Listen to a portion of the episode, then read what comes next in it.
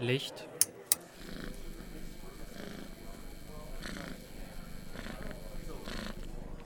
Kamera. Alles auf ihre Plätze. Und Action.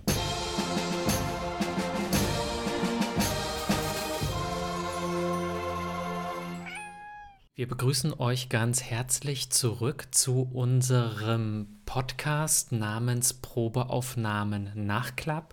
Ihr wisst ja, dieser Podcast ist begleitend zu unserem YouTube-Kanal Probeaufnahmen und wir nutzen ihn, um Dinge, die im Livestream keinen Platz mehr gefunden haben oder Ergänzendes, was einem erst hinterher einfällt, hier nochmal zu besprechen und vor allem euer Feedback nochmal zu erörtern, wenn ihr welches gegeben habt und zu guter Letzt uns dazu zu entscheiden oder auszusuchen, worüber wir als nächstes sprechen wollen.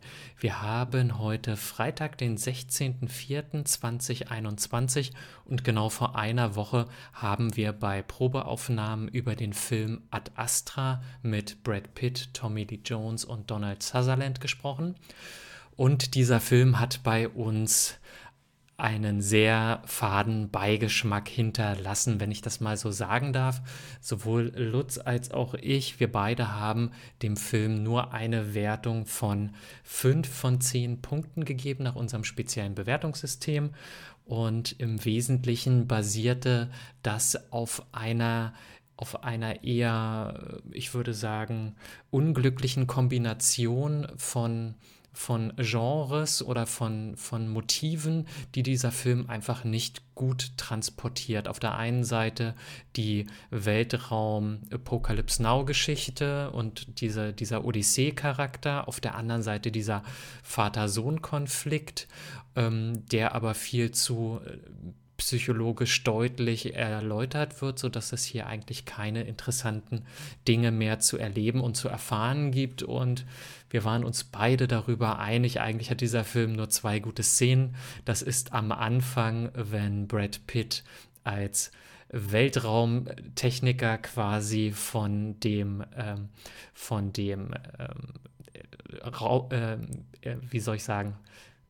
Weltraumfahrstuhl herunterstürzt und die andere schöne Szene ist die Verfolgungsjagd mit den Weltraumpiraten auf der Mondoberfläche. Aber ansonsten hat der Film leider nicht so viel zu bieten. So, und lange Rede, kurzer Sinn, Lutz. Was möchtest du noch zu diesem Film, zu diesem Elend sagen? Also, hallo erstmal an alle, die heute zuhören. Ich würde nicht so weit gehen und es den Film als Elend bezeichnen. Du hast ja gerade schon die zwei Szenen gesagt, die gut waren. Und der Film hat sicherlich auch noch andere positive Sachen. Und eine negative Sache, über die wir letzte Woche nicht wirklich geredet haben, die ich jetzt am Anfang nochmal ansprechen möchte, ist die Szene, in der Roy McBride auf dem Mars ist und gerade seinen Psychotest nicht bestanden hat zum ersten Mal, dann soll er sich ja in diese Comfort Zone begeben.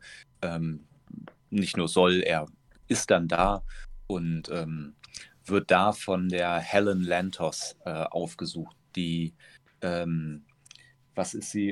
Director of Operations on Mars.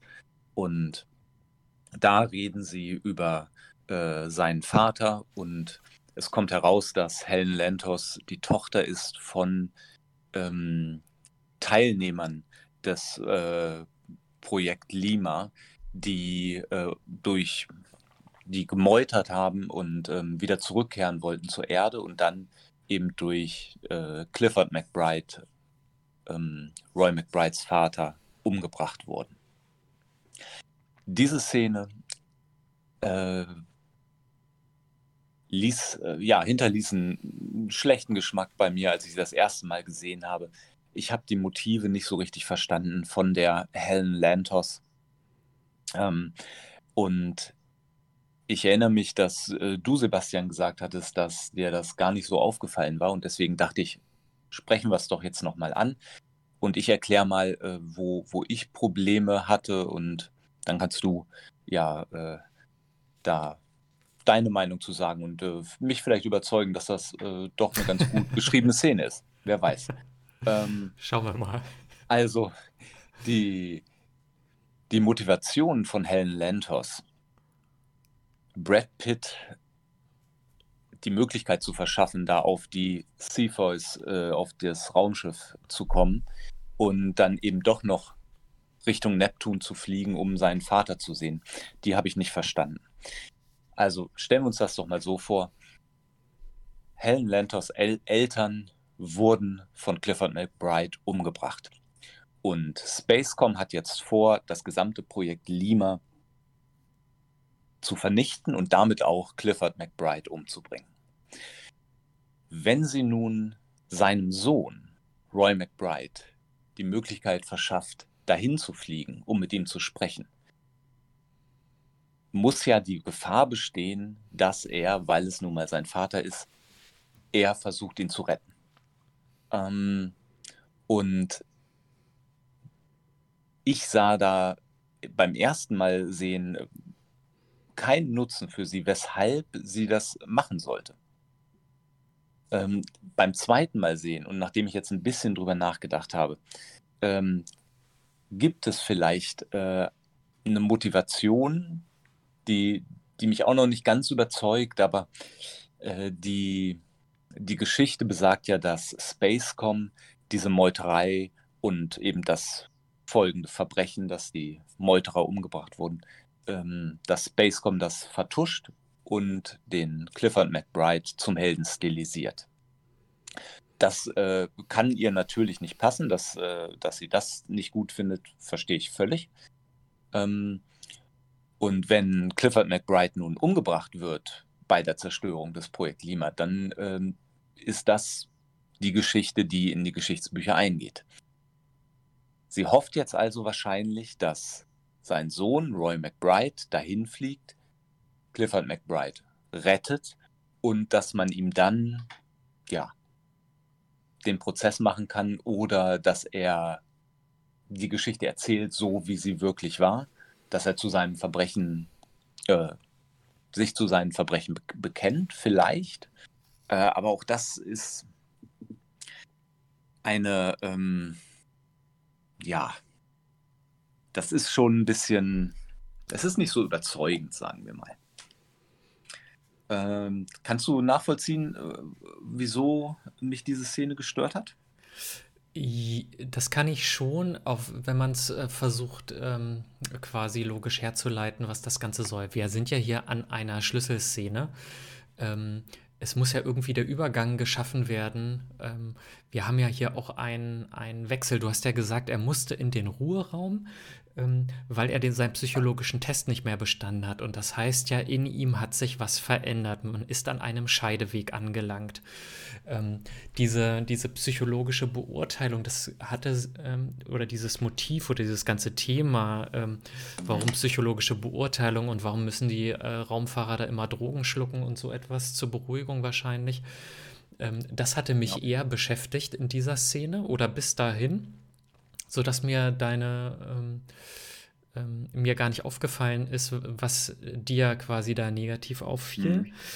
Mhm. Wenn ich jetzt so aber drüber nachdenke und versuche, mir das herzuleiten, ist das relativ schwierig, die Motive nachzuvollziehen.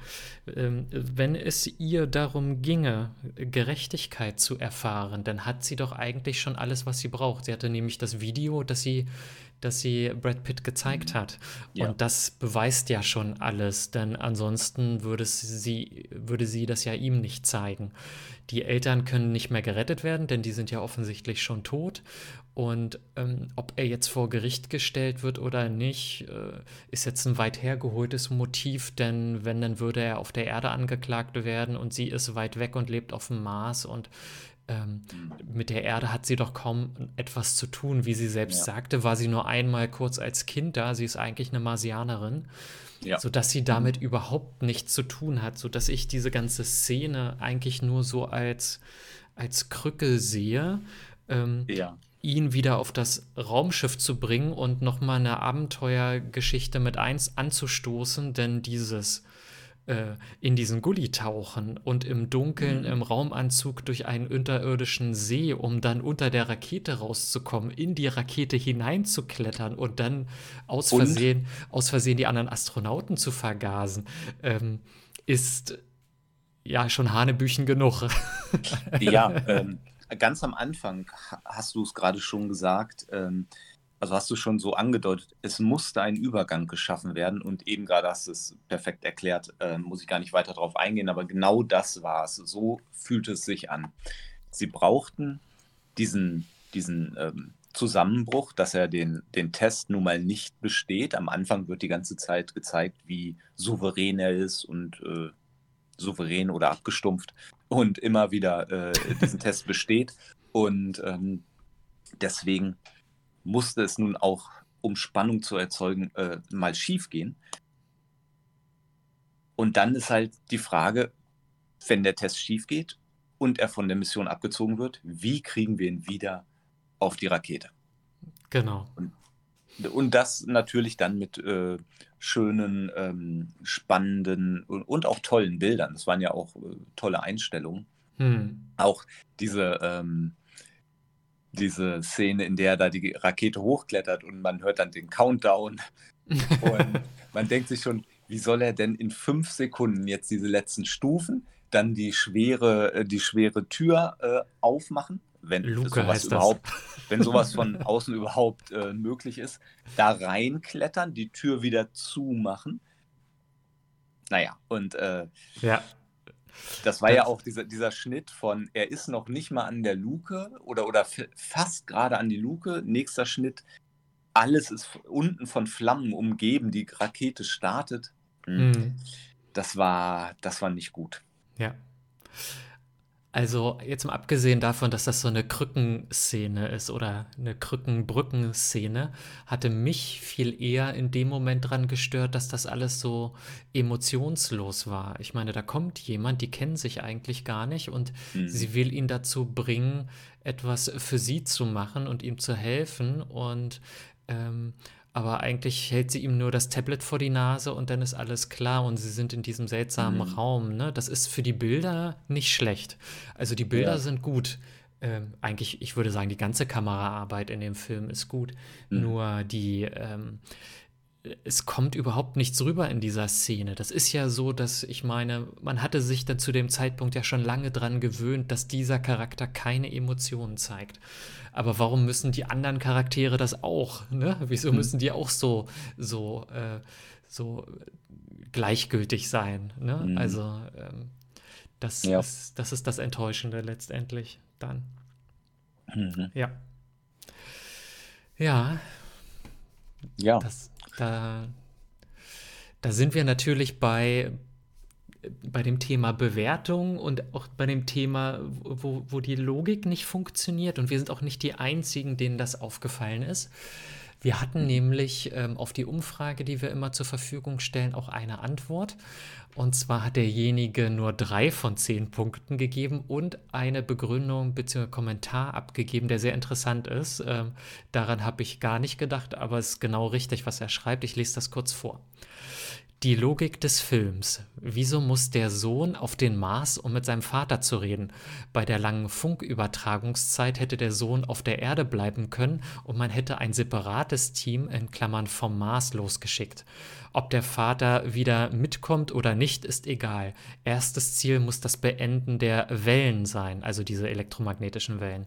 Und das hätten vielleicht viele Gespräche zwischen dem Vater, der auf dem Neptun ist, und dem Sohn, der auf der Erde ist, erreicht.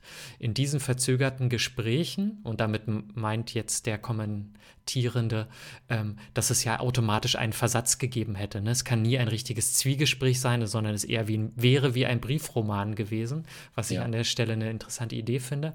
In diesen verzögerten Gesprächen hätten die Schauspieler ihr Können zeigen können.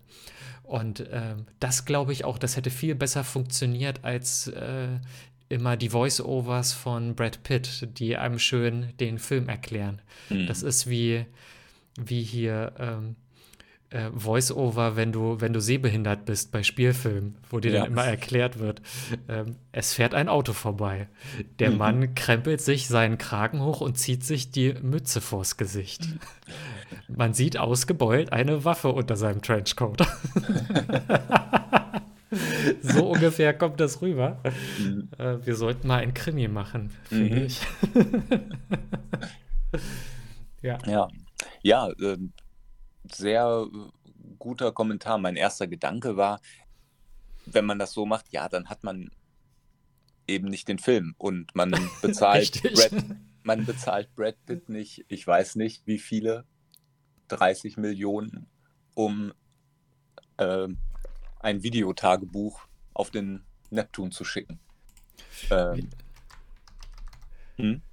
können ja mal gucken, ob wir rausfinden, was denn die Gage war. Brad Pitt, Ad Astra. Wie schreibt man denn Gage? Verstanden. Schreibt man wirklich G-A-G-E? Nee, ne? Doch, ich glaube schon. Ja. Jetzt muss ich das auch googeln. Genau.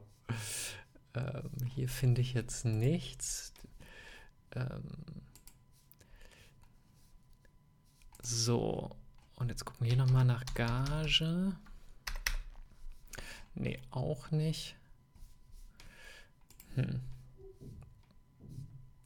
Nee, ich finde hier leider Brad Pitt, das Herbstgesicht Hollywoods, stand hier.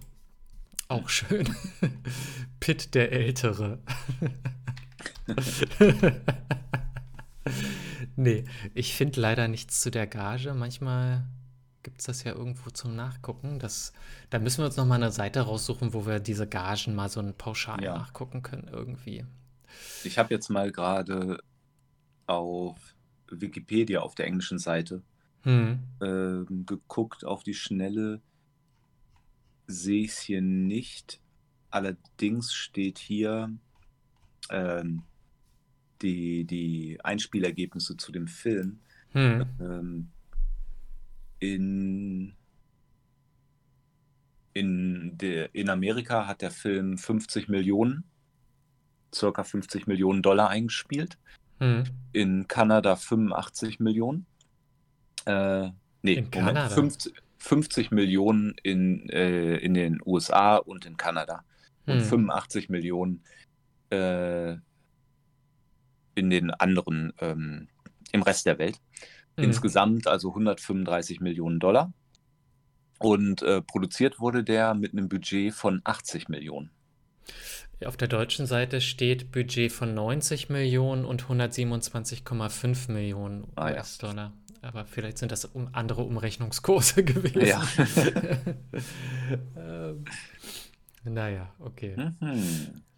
Insgesamt, wenn man sich mal die Kritiken hier ansieht, also auf Wikipedia die Zusammenfassung, was der Film so für Bewertungen bekommen hat, da wurde er größtenteils sehr positiv bewertet. Also ich lese hier jetzt, was sind das, 3,5 von 4 Sternen, was steht hier noch? Das ist mir auch schon aufgefallen, dass Bewertungen hier auch anders laufen, aber das hat auch manchmal Geschmäckle oder das muss man auch im Kontext sehen. Ja. Also bei Probeaufnahmen hat der Film nicht funktioniert. Stimmt. So, wir werden hier gar nicht erwähnt, das ist ja komisch. Genau, so viel können wir schon mal sagen, aber du musst ja auch sehen, wenn das sowas wie Netflix ist oder so, die Leute haben eine ganz andere Art zu bewerten und gern ist das ja auch so, ach, der ist mit Brad Pitt, der wird schon gut sein, ne? Oder sind ein paar tolle Bilder, das ist in Ordnung, da ist der Anspruch nicht so hoch, wir haben ja einen gewissen Anspruch daran. Ja. Und bei Presse musst du auch vorsichtig sein, denn die haben auch immer gewisse Motive, die sie verfolgen, so ganz neutral bewertet da keiner. Ja. Zumal man dann eventuell auch einen Ruf zu verlieren hat oder so etwas und wir haben keinen Ruf zu verlieren. Wir können richtig frei bewerten. Genau. Das hat mich jetzt rausgebracht. Ich wollte gerade noch sagen, ich hatte hier gerade was gesehen. Es ist jetzt ah ja, hier werden ein paar Vergleiche gezogen zu anderen so typischen Science-Fiction-Filmen, 2001, Space Odyssey, Solaris, Gravity, Interstellar und so weiter. Und dabei ist mir aufgefallen, Solaris, das wurde ja auch neu verfilmt mit George Clooney, ist schon länger her. Ein super anstrengender Film, also da habe ich mich noch einmal durchgequält.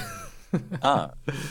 Also zu empfehlen ist der nicht, aber den kann man gut damit vergleichen, der war nämlich genauso scheiße. Ah, okay. Ich habe Solaris mit George Clooney damals im Kino gesehen. Ja. Das einzige Mal. Ich weiß noch ganz genau, dass ich ihn im Kino gesehen habe.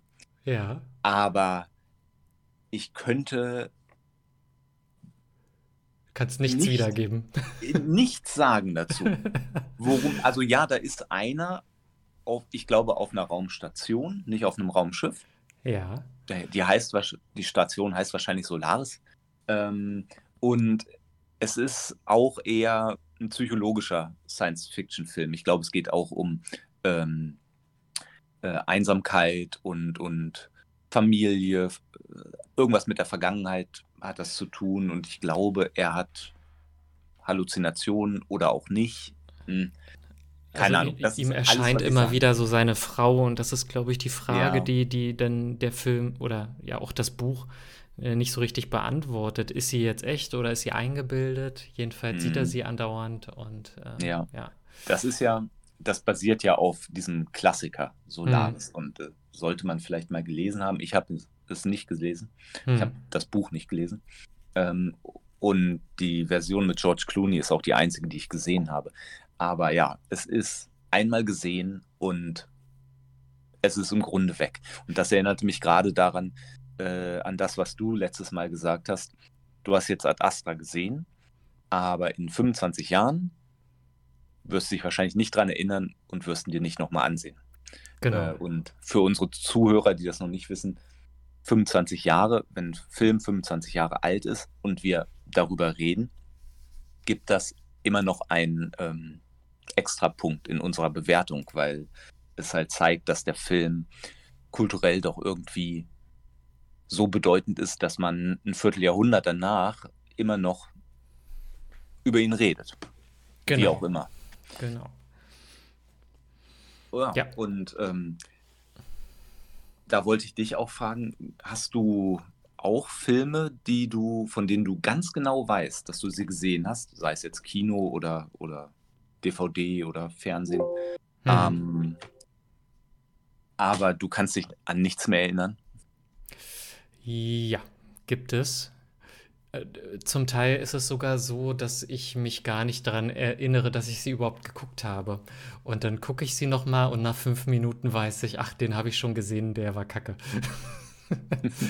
Also gibt es, aber ich könnte dir keinen aus dem Stegreif nennen, weil genau das ist ja das Erinnerungsproblem, dass diese Dinge nicht hängen bleiben. Und ich habe das Gefühl, das betrifft manche Genres mehr als andere. Mhm.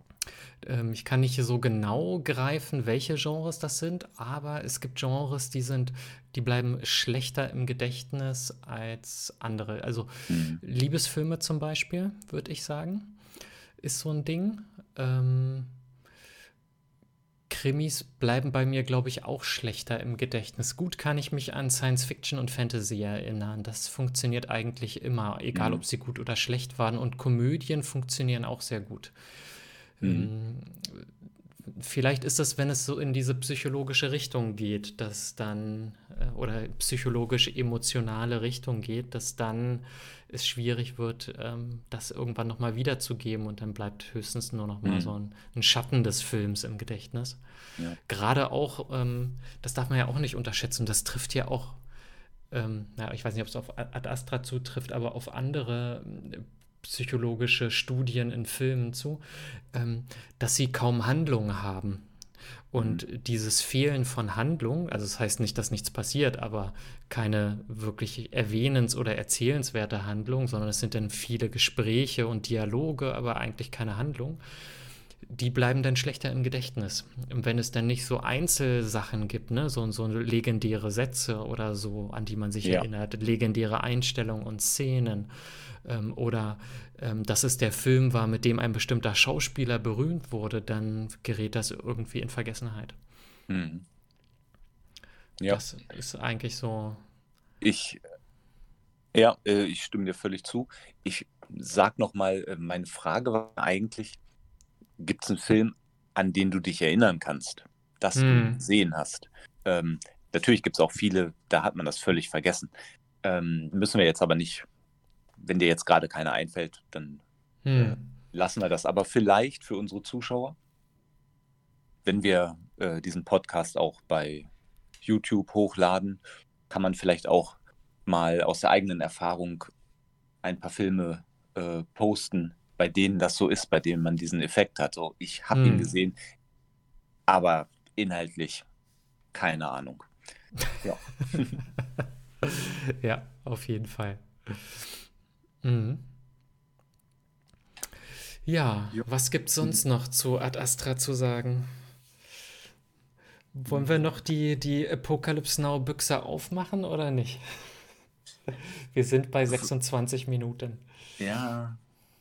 Da wir das im Detail auch letzte Woche nicht angesprochen haben, gib mir doch nur mal eine Beispielszene, die du richtig gut fandest, weil sie als Hommage an Apocalypse Now gesehen werden kann.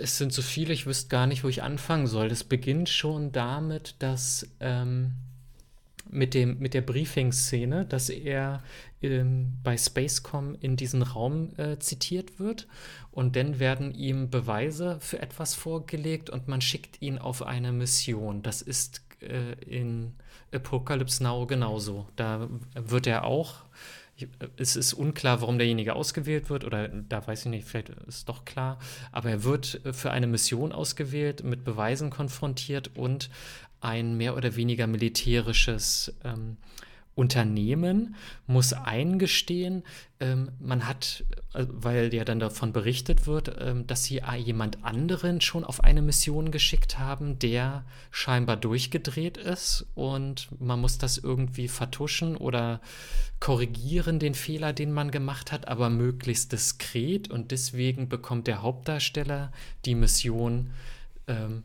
sich der Sache anzunehmen und dann auf diese Odyssee dorthin zu gehen, an diesen Ort, der sehr weit weg ist, der schlecht zu erreichen ist, der Weg von Gefahren gesäumt ist und das ist eigentlich schon die erste Parallele. Auch eine tolle Szene in Apocalypse Now mit Harrison Ford. In dieser, genau, richtig. Diese Briefing-Szene, ja. Ich habe ihn noch nie so jung gesehen. Ja. Und dann setzt sich das eigentlich fort. Und das ist hier eine schöne Analogie, da es ja ein Weltraumfilm ist, fliegen sie ja mit Raumschiffen. Und bei Apocalypse Now ist es ja die Reise mit diesem Kanonenboot. Und das ist schon mal eine sehr gut funktionierende Analogie. Da hätte ich mir bei Ad Astra mehr gewünscht, dass die Charaktere der Crew vorgestellt werden. Das passiert erst später so ein bisschen. Aber dass man diese Leute kennenlernt. Letztendlich ist es dann ja so episodisch aufgebaut. Ne? Du hast immer so Episoden, wo du an Stationen gelangst, bei denen man irgendwie umsatteln muss. Das ist zum Beispiel der Mond, ist so eine Station, wo er das muss. Ja. Und da ist das ja so ein beiläufiges Entsetzen. In Apocalypse Now ist das beiläufige Entsetzen über die Kriegshandlung, wie zum Beispiel ich liebe den Geruch von Napalm am Morgen und solche Sachen, ja. Das ist so eine Zwischenstation, die einen das Grauen erfahren lässt. Oder zwischendurch sind die, glaube ich, mal in so einem Camp mit, wo so Drogenexzesse sind oder irgendwas mit Prostituierten oder so, ich weiß nicht. Und so ähnlich funktioniert die Szene, als sie auf dem Mond ankommen und diese Rolltreppe hochfahren und er seinen Monolog darüber macht, wie entsetzt sein Vater darüber wäre, was aus dem Mond geworden ist, dass so viele Leute da sind und dass sie eigentlich alle ihre Probleme von der Erde mitgebracht haben und das eigentlich nur ein schlechter Abklatsch der Erde ist und nicht mehr diesen Traum vom Weltraum hat. So, das erfüllt für mich die gleiche Funktion. Es ist inhaltlich was anderes, aber es erfüllt für mich die gleiche Funktion, das Grauen auf der Reise. Ja. Und eine weitere solche, das Grauen auf der Reise-Geschichte ist, wir haben ja über die Szene gesprochen, das mit dem Affen, dass sie zwischendurch anhalten müssen, um auf diesen Notruf zu reagieren, und dann gibt es dort diese Affengeschichte, die funktioniert für mich nach dem gleichen Prinzip, eben auch dieses episodische auf der Reise dem Grauen begegnen. Mhm. Das waren super Punkte, dass gerade diese Reiseabschnitte, und dann für jeden Abschnitt hat er eine neue Crew, die ihn irgendwo hinbringt. In jeder Crew sterben Leute, manchmal durch seine Schuld, manchmal nicht. Ja. Ist eine schöne Parallele. Das war mir noch nicht ganz, das war mir nicht so bewusst, als ich ihn gesehen habe. Aber ja, das ist wie die Reise den Fluss hinauf in Kambodscha, meine ich. Ja. Es ist Belgisch-Kongo. Ja, ach so, na gut. In Heart of Darkness, genau. Entschuldige. Ja, Intertextualität. Ja, genau. Und was natürlich auch noch dazu gehört, ist die Geschichte, dass er am Ende, wenn er auf seinen Vater trifft oder in Apocalypse Now auf Colonel Kurtz trifft, dass dieser gar nicht in Opposition zu ihm tritt, ne? Also, dass er nicht sagt, wer kommt hier, ich kämpfe gegen jeden fremden Einfluss, sondern eigentlich versucht, ihn auf seine Seite zu ziehen. Auch hier sagt der Vater eigentlich zum Sohn, lass uns das hier zusammen machen. Und wenn ich Apocalypse Now richtig im Kopf habe, versucht auch Colonel Kurtz, den Hauptdarsteller auf seine Seite zu ziehen und mit ihm zusammen da sein Reich aufzubauen und zu führen. Dann muss dieses verlockende Angebot, und in beiden Filmen ist es ein verlockendes Angebot für den Sohn, der ja seinen Vater anschmachtet, wäre das natürlich toll, mit ihm zusammen was zu machen, aber er muss sich quasi schütteln und sagen, nein, die Mission ist etwas anderes, und das Gleiche ist auch in Apocalypse Now der Fall, da ist es vielleicht auch verführerisch, er hat ja auch zwischendurch seine Drogenexzesse, wir erinnern uns ganz am Anfang in der Apocalypse Now die Szene im Hotelzimmer, wo er im Alkoholraum sich verletzt, was übrigens echt ist. Habe ich mal eine Reportage drüber gesehen. Er hat sich da wirklich an zerbrochenem Glas geschnitten und war völlig betrunken in der Szene oder hat sonst noch was genommen. Hat er nicht in den Spiegel geschlagen oder so? Oder den Spiegel geschlagen, genau, das kann sein. Also das war tatsächlich echt. Ja. Und also Drogen spielen in beiden Filmen eine Rolle. In Ad Astra sind es diese Beruhigungsdrogen, und in Apocalypse Now sind es die offensichtlichen Marihuana, Koks, keine Ahnung, was die da alles genommen haben. Ja. Und jetzt ziehe ich noch jetzt schlagen wir von Ad Astra zu Apocalypse Now noch zu einem dritten Film, mit dem du nicht gerechnet hast. Und zwar gestern oder vorgestern habe ich ein bisschen durchs Fernsehen gezappt, und auf irgendeinem dieser was war das für ein Sender? Super RTL, keine Ahnung, Tele5, kam ein Actionfilm aus den 90ern, und zwar Chain of Command mit Michael Dudikoff. Ich kannte den Film nicht. Ich habe ihn auch nicht gesehen. Ich habe nur reingeschaltet und dann nach ein paar Minuten wieder rausgeschaltet. Aber jedenfalls die Szene, in die ich reingeschaltet habe, da lag Michael Dudikoff auf dem Bett. Die Kamera von oben zeigt ihn von oben und direkt vor der Kamera war der Deckenventilator, der sich so langsam drehte. Und Michael Dudikoff war offensichtlich ziemlich, weiß ich nicht, verkatert, auf jeden Fall nicht wach und ausgeruht, sondern müde, unausgeschlafen. Dann klopfte es an der Tür, er musste aufstehen und die Kamera war eben oben und man sah den Ventilator. Und ich meine, in Apocalypse Now ist das in der ersten Szene auch so, dass dieser Deckenventilator, dass man den da sieht, während im Hintergrund This is the End von den Doors spielt und Michael Sheen völlig verschwitzt da seinen Kung-Fu-Tanz aufführt. Ja.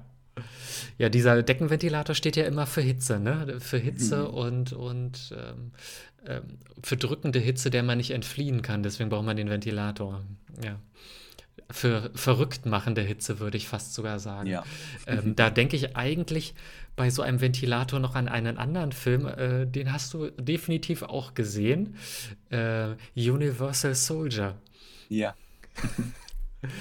Da müssen ich weiß ja allerdings nicht, welche Szene du meinst, muss ich gestehen gerade. Die müssen sich ja immer runterkühlen. Das sind ja irgendwie eigentlich gestorbene Soldaten, mit denen man irgendwas gemacht hat, dass sie wieder lebendig sind. Aber sie müssen aktiv gekühlt werden, um sich regenerieren zu können. Und da ist er dann auch in einem Hotelzimmer mit der Frau, glaube ich. Und sie versuchen ihn dann runterzukühlen mit einer Eisbadewanne und so. Und ja. Aber Anfang tut das ja auch alles mit Vietnam-Wahnsinn, wo sie sterben. Ja. Also, bevor wir jetzt weiter abschweifen, wir haben jetzt Apocalypse Now und Heart of Darkness nochmal erwähnt und war gut, dass wir das gemacht haben. Ist mir jetzt auch nochmal ein bisschen bewusster geworden. Aber bevor wir jetzt zu weit abschweifen, können wir ja vielleicht zum Ende kommen. Ja. Ach so, genau. Wir müssen natürlich erstmal, bevor wir hier zum Ende kommen, müssen wir auch noch einen Film aussuchen. Ja, ich dachte, ich habe gerade die ganze Zeit drüber überlegt, was machen wir denn jetzt am Ende noch? Aber wir müssen uns ja für einen Film entscheiden. Richtig. Hast du denn schon einen, der dir so vorschwebt? Ich habe mir tatsächlich vorher mal ein bisschen Zeit genommen und geschaut, ob mir irgendwas ins Auge springt, über das ich gerne sprechen wollen würde. Und ich kann ja einfach mal vorlesen. Tommy Lee Jones habe ich mal geguckt. Da fände ich den Film No Country for Old Men gut, über den zu sprechen. Bei Brad Pitt habe ich über Once Upon a Time in Hollywood nachgedacht. Nicht so sehr, weil ich ihn da so gut finde, sondern weil man dann über den Film auch mal in Richtung, wie heißt der Regisseur? Ich habe schon wieder den Namen vergessen. Tarantino, in Richtung Tarantino kommt. Dann, weil das ja ein Kommentar zu dem letzten Podcast oder Video war, der Film Backdraft.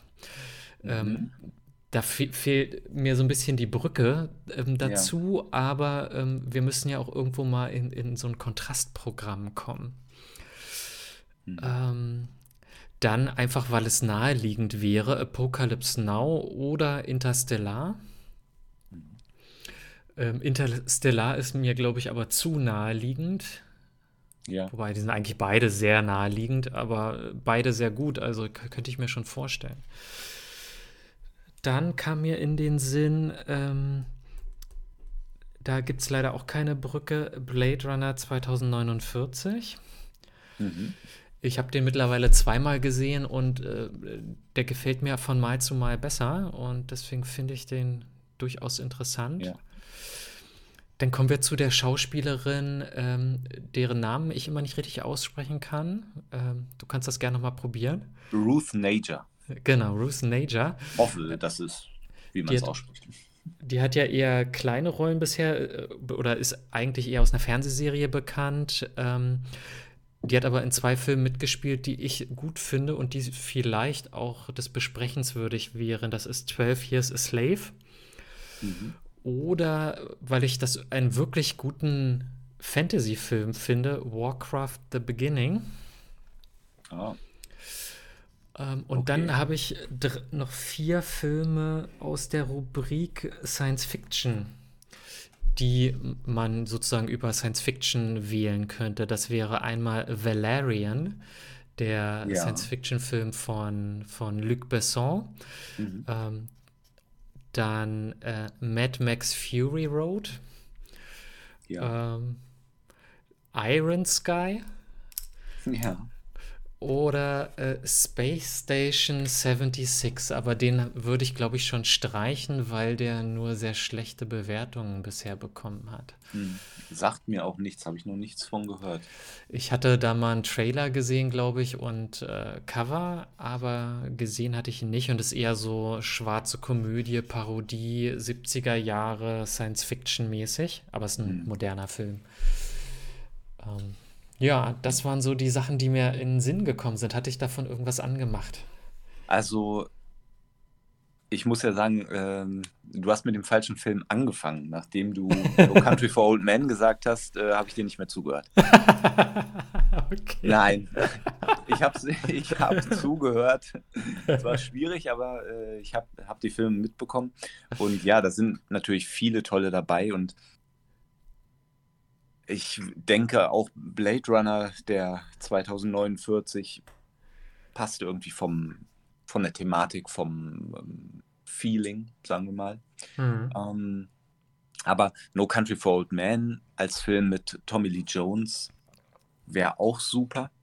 Mad Max Fury Road ist ein toller Film. Und die anderen Filme, sowas wie Once Upon a Time in Hollywood, auch super, aber da fehlt der Bezug. Ja, gut, wir haben Brad Pitt, aber also ich glaube, ich hätte am meisten Lust auf No Country for Old Men. Mhm. Es ist aber ja auch der erste, der mir hier in den Sinn gekommen ist, also warum nicht? Ja, ich denke, Blade Runner, das Original und 2049 sollten wir auf jeden Fall irgendwann auch nochmal drüber sprechen. Die sind ja nicht aus der Welt, genau. Genau. Okay, klingt so, als ob wir über No Country for Old Men sprechen. Ja, dann machen wir das. Sehr schön, weil dann kommt nämlich vor auch der Schauspieler, immer das mit diesem Josh Brolin, der uns nochmal einen ganzen Strauß von Möglichkeiten für den nächsten Film eröffnet. Mindestens, den fände ich nämlich auch gut, der Film Old Boy. Klingt ähnlich, ist aber ein ganz anderer Film. Ja. Ach komm, du willst doch nur Avengers Endgame. Ja, genau. Ja, von den Filmen bin ich tatsächlich eher enttäuscht. Also schade, dass ich die gucken musste. Hm. Ja. Die haben für mich dann so ein bisschen das Superhelden-Thema kaputt gemacht. Ist leider so. Okay. Ja, das könnte also auch noch Diskussionsstoff bieten. Ja, auf jeden Fall. Gut. Dann können wir eigentlich zu den Schlussworten kommen. Wir sind bei knapp einer Dreiviertelstunde. Ich bedanke mich schon mal bei allen fürs Zuhören, fürs Durchhalten und fürs Unterstützen, wenn ihr denn wollt. Hier schon mal die Ankündigung. Ich habe heute uns bei Patreon angemeldet. Die Seite wird noch überprüft, aber sollte das funktionieren, könnt ihr uns dort, wenn ihr wollt, dauerhaft finanziell unterstützen in verschiedenen großen Mengen und Chargen. Und das wäre auf jeden Fall für uns eine tolle Sache, denn wir müssen tatsächlich hier auch immer ein bisschen Geld in die Hand nehmen, wenn wir uns nämlich für einen Film entscheiden, der nicht gerade bei Amazon oder Netflix ist, dann muss ich den eben leihen oder sogar kaufen, wie das leider bei Ad Astra der Fall war. 10 € in den Sand gesetzt. Ansonsten, wie gesagt, freue ich mich sehr darüber, sowohl den YouTube-Kanal, die Streams mit dir zu machen, Lutz, als auch den Podcast zu machen. Also ich freue mich wirklich, obwohl ich ja eigentlich einen anderen Kanal habe, in den ich viel Zeit stecke, finde ich das für mich eine ganz tolle Ergänzung und ich mache das richtig gerne. Ja, das freut mich wiederum. Mir macht das nämlich auch Spaß und ich hoffe, unsere Zuschauer haben auch Spaß beim Zuhören und können das auch ertragen, wenn wir manchmal etwas abschweifen. Ja. Dann noch zum nächsten Termin. Wir hatten ja mal gesagt, dass wir immer den ersten Freitag im Monat für das Probeaufnahmen-Video für den Livestream nehmen wollen. Das wäre jetzt der 7. Mai. Wir können ja vielleicht direkt mal schauen. Also für mich wäre das auf jeden Fall okay. Ich glaube, da spricht bei mir jetzt auch nichts dagegen. Ich habe ja sowieso immer frei freitags. 7. Mai sieht sehr gut aus. Ja, können wir machen. Dann würde ich sagen, sehen wir uns am 7. Mai um 19 Uhr auf dem Kanal Probeaufnahmen. Jo, sehr schön. Dann danke an alle Zuschauer und macht's gut. Ja, bis dann.